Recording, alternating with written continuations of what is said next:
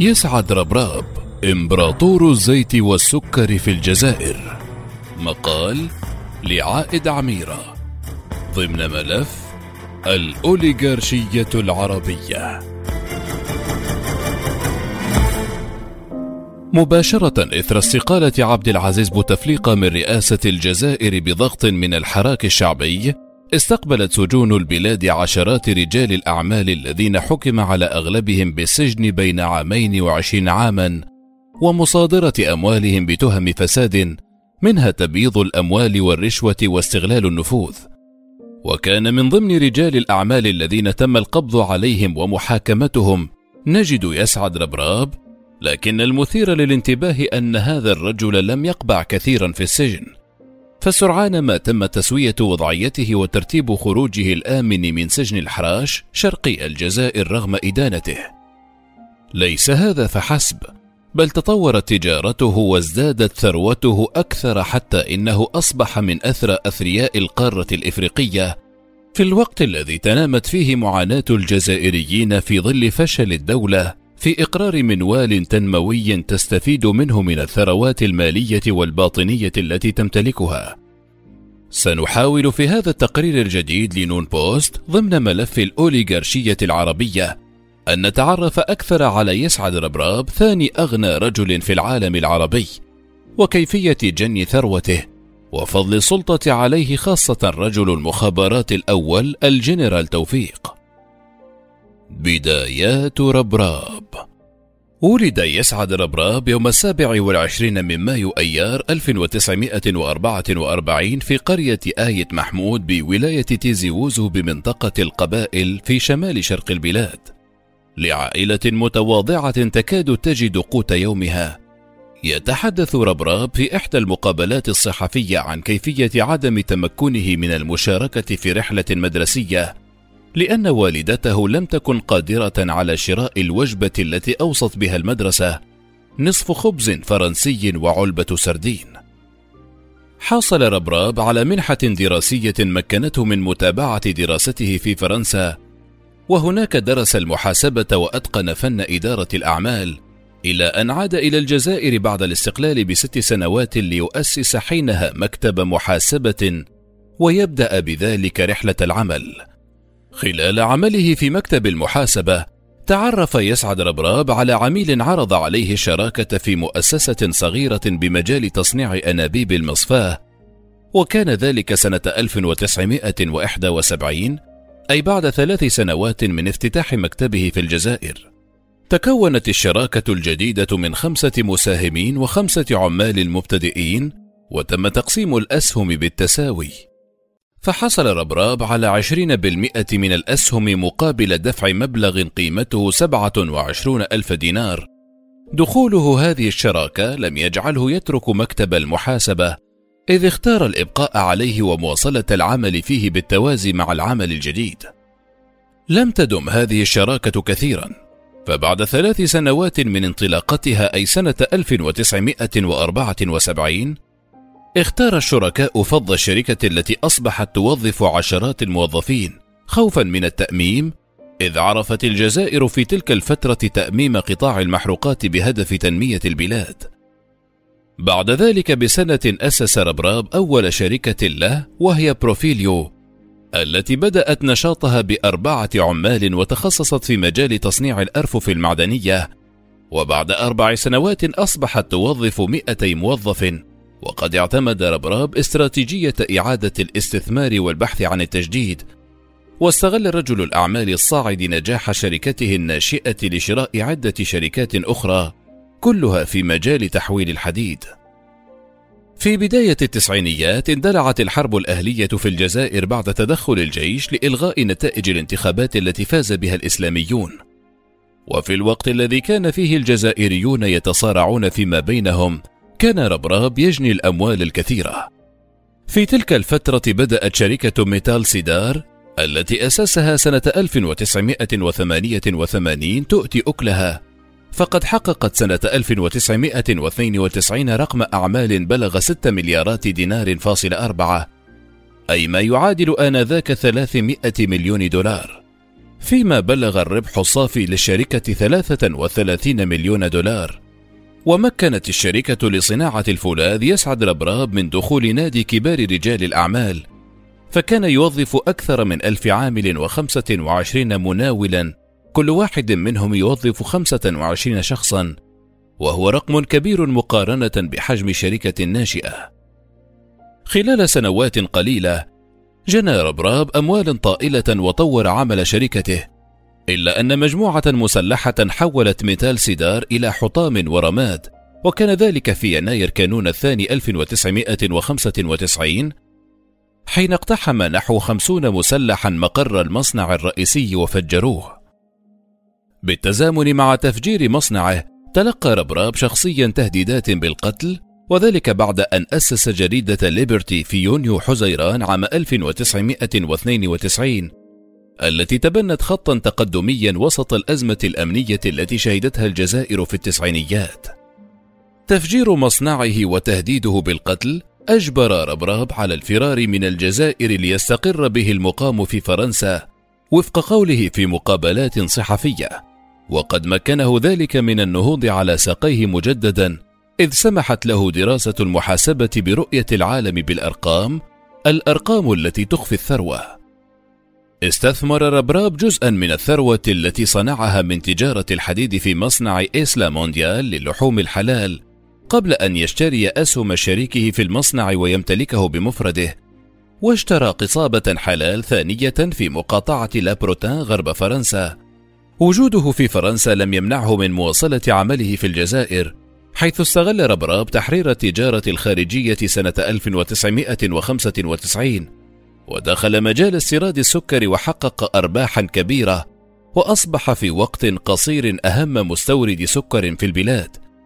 كما اشتغل أيضا في مجال استيراد العلف مستغلا تخلي الديوان الوطني الجزائري للحبوب عن هذا الفرع. أحسن ربراب استغلال الفرص الممنوحة له وهذه المرة استغل الندرة والضغط الكبير على الزيت النباتي المعد للطعام فاختار العمل فيه ووجد التسهيلات الكبيرة لبناء مصنع في ميناء بجاية بدأ في طور الإنجاز سنة 1998 وانتقل الإنتاج بسرعة من 600 طن يوميا إلى 1800 طن. طور ربراب عمله من الزيت إلى إنتاج المارجرين وفتح أيضا وحدة تكرير السكر ووجه نسبة كبيرة من الإنتاج للتصدير الخارجي. وقد مكنته التسهيلات الكبيرة الممنوحة له من الدولة من مضاعفة عمله وتطويره والسيطرة على قطاع الزيت والسكر في البلاد. الأغنى في الجزائر في ظل تنامي تجارته قرر ربراب إنشاء شركة سيفيتال المختصة في الصناعات الغذائية تحديدا في صناعة الزيوت والمواد الدسمة وتكرير السكر واتخذ ميناء بجاية مقرا لها وقد احتكرت الشركة صناعة وتجارة الزيت بنسبة 70% والسكر بنسبة 90% بشكل كلي لدرجة أن ربراب بات يعرف في الجزائر بلقبه الجديد إمبراطور الزيت والسكر.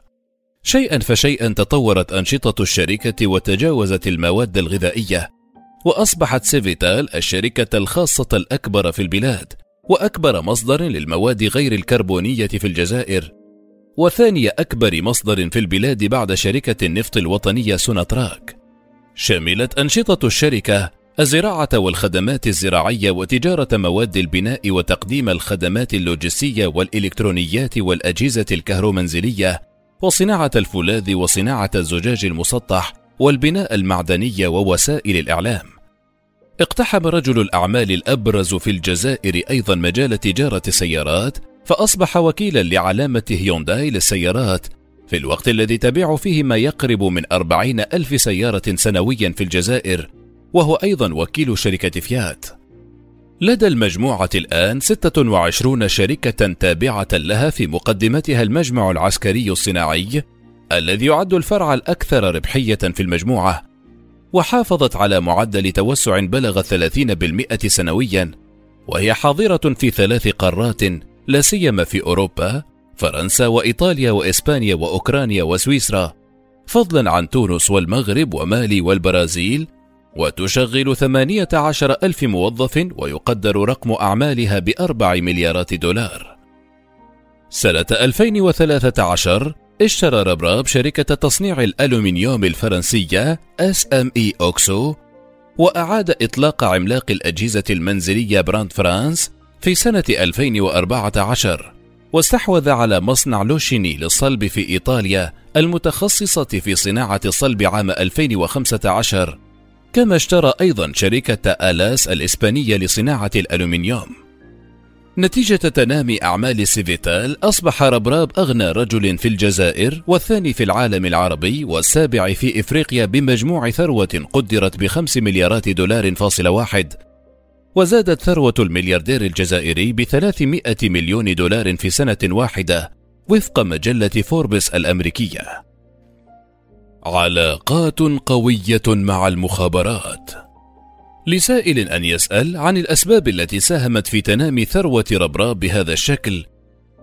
وهو ابن العائلة المتواضعة التي لم تقدر ذات يوم على توفير وجبة مدرسية لابنها حتى يشارك بها في رحلة مدرسية. صحيح أن الرجل عمل واجتهد لكن علاقاته القوية مع النظام وخاصة الرجل المخابرات الأول في البلاد الجنرال توفيق هي ما فتحت له الأبواب. بداية قوة ربراب كانت زمن الحرب الأهلية. بداية قوة ربراب كانت زمن الحرب الأهلية فقد استغل ربراب تلك الفترة وحاجة الأهالي للمواد الغذائية لتنمية تجارته لكن الأهم من ذلك استغل مصاهرته لرئيس الحكومة آنذاك رضا مالك ففتحت له هذه المصاهرة كل الأبواب. طلبت السلطة القائمة في بداية التسعينيات من ربراب إطلاق صحيفة، فقد كان النظام يخشى من أن وسائل الإعلام الحالية لن تتعاطف مع الرواية التي يروجها للأحداث لفترة طويلة.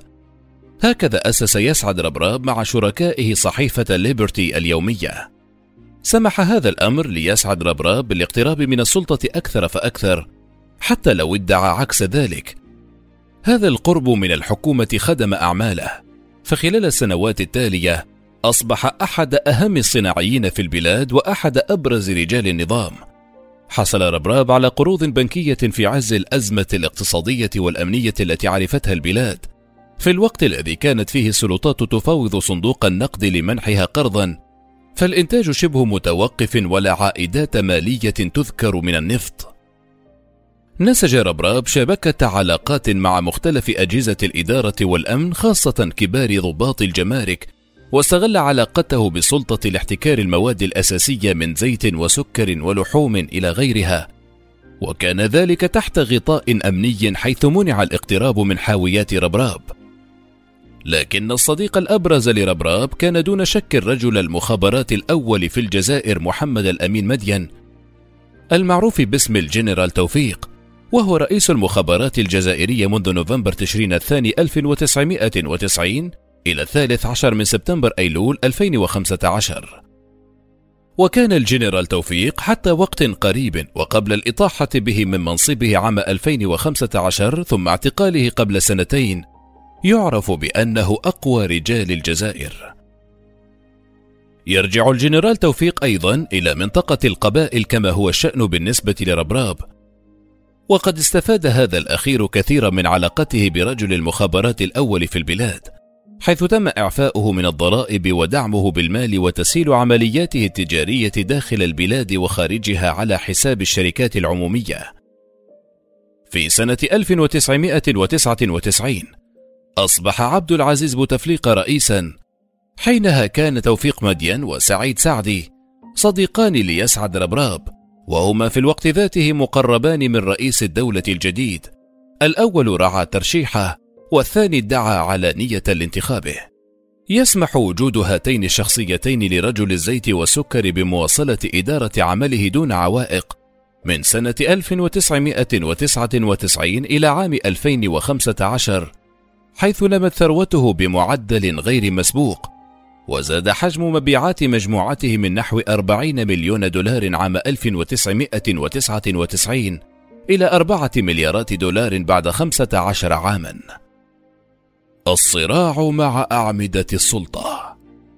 في مايو أيار 2014 استقال يسعد ربراب من منتدى رؤساء المؤسسات وقال حينها إنه لا يمكنه البقاء والجلوس مع زملائه الذين يسعون إلى مزايا جديدة بدلا من محاولة العمل على تعزيز الاقتصاد الوطني. كما انتقد رجال الأعمال لدعمهم ترشيح عبد العزيز بوتفليقة لولاية الرئاسية الرابعة رغم حالته الصحية المتدهورة. في البداية لم يعرف سبب هذا التغيير المفاجئ لكن اتضح فيما بعد أنه توفيق مدين صديقه المذكور أعلاه. قد توترت علاقته مع رئيس أركان الجيش أحمد قايد صلاح الذي سينجح في إقصائه من المشهد العام في عام 2015 انضمام الجنرال توفيق إلى صفوف المعارضة كان السبب الحقيقي وراء موقف يسعد ربراب الجديد وهو ما يؤكد الاعتقاد السائد بأن ربراب لم يكن إلا واجهة للإمبراطورية الاقتصادية لمخابرات مدين. بعد هذا الموقف بدأت تجارة ربراب في التراجع لفائدة مجموعة جديدة مرتبطة ببوتفليقة وفريقه الرئاسي مثل علي حداد رئيس منتدى المؤسسات السابق والمعتقل حاليا والإخوة كونيناف وغيرهم من الذين استفادوا بشكل أفضل من العقود الحكومية وخطط الدولة لتدوير العائدات النفطية في الاقتصاد غير النفطي. استثمر بوتفليقة ولايته الرابعة في تفكيك شبكة محمد مدين وتقويض مراكز القوى التابعة له، وعلى رأسها إمبراطورية ربراب، إذ عمل نظام بوتفليقة على تقييد أنشطة إمبراطورية الزيت والسكر في الجزائر، من ذلك تعطيل خطط ربراب لإقامة مصنع لتكسير البذور لإنتاج خام الزيت في مدينة بجاية الساحلية، وتعطيل استيراد المعدات لمشروع تنقية المياه الخاص به والمعروف باسم إيفكون فضلا عن ذلك عرقل النظام خطط ربراب لشراء مصنع ميشلان للإطارات كما منعه من الاستحواذ على مؤسسة الخبر الإعلامية بحجة أن القانون الجزائري يمنع أي شخص اعتباري من السيطرة على وسيلتين إعلاميتين معا في ظل امتلاك ربراب لصحيفة ليبرتي بنسختيها العربية والفرنسية. كما قيدت الدولة قدرته على نقل الأموال إلى الخارج وصولا للتلويح بإصدار مذكرة اعتقال ضده وهو ما دفعه للبقاء في فرنسا وتحريك علاقاته مع الدوائر السياسية في فرنسا. وفي القلب منها الرئيسان السابق فرانسوا أولوند والحالي إيمانويل ماكرون. ما دفع الحكومة إلى الإعلان صراحة عن عدم وجود نية لتوقيفه أو اعتقاله. الصراع بين نظام بوتفليقة وربراب ظهر أيضا في التلاسن بين رجال الأعمال ووزراء النظام على غرار ما حصل مع وزير الصناعة عبد السلام بوشارب. وكان دائما ما يقوم ربراب بتحريك عمال شركته نحو الشارع لمواجهة النظام.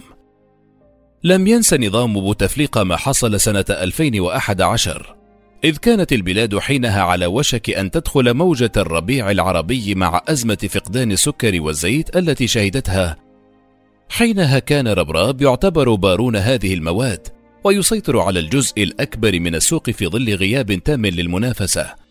حينها اتهمت حكومة بوتفليقة ربراب بتغذية التظاهرات الشعبية المعروفة إعلاميا باسم ثورة الزيت والسكر وتحريكها بتحكمه في أسعار السكر.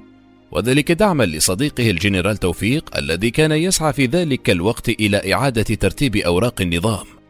ضمن الصراع مع نظام بوتفليقة اختار ربراب سنة 2019 دعم الجنرال المتقاعد علي غديري الذي قدم نفسه بديلا للنظام القائم إلا أنه كان حينها مرشح ما يعرف في الجزائر بشبكة المخابرات القديمة التي يقودها مدير جهاز المخابرات السابق الفريق محمد مدين. ارتدادات الحراك كان ربراب ومن معه في جناح الجنرال توفيق يمنون النفس بأن ترجع لهم السلطة ويتمكنون من العودة بقوة إلى مفاصل الدولة في ظل تأكد عجز بوتفليقة عن مواصلة الحكم لفترة الرئاسية الخامسة نتيجة استفحال مرضه، لكن الحراك الشعبي أربك خططهم.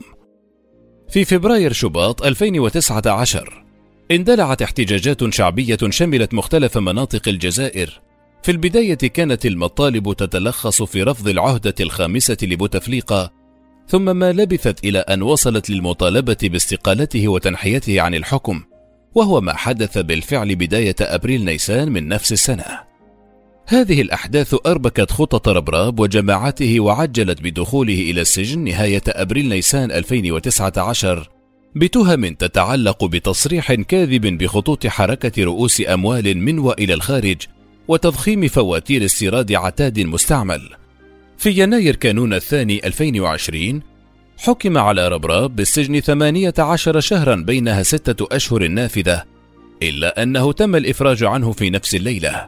إذ تم خصم فترة سجنه من العقوبة المنطوق بها من طرف المحكمة على اعتبار أنه أدخل سجن الحراش بالعاصمة في الثاني والعشرين من أبريل نيسان. غادر ربراب السجن وعاد إلى سالف عمله. واعتبر بذلك أكبر مستفيد من السجن. فبعد خروجه تم رفع الحجر عن كل مشاريعه المجمدة ومنحه تسهيلات جديدة حتى إنه استدعي للقاءات جمعت تبون برجال أعمال.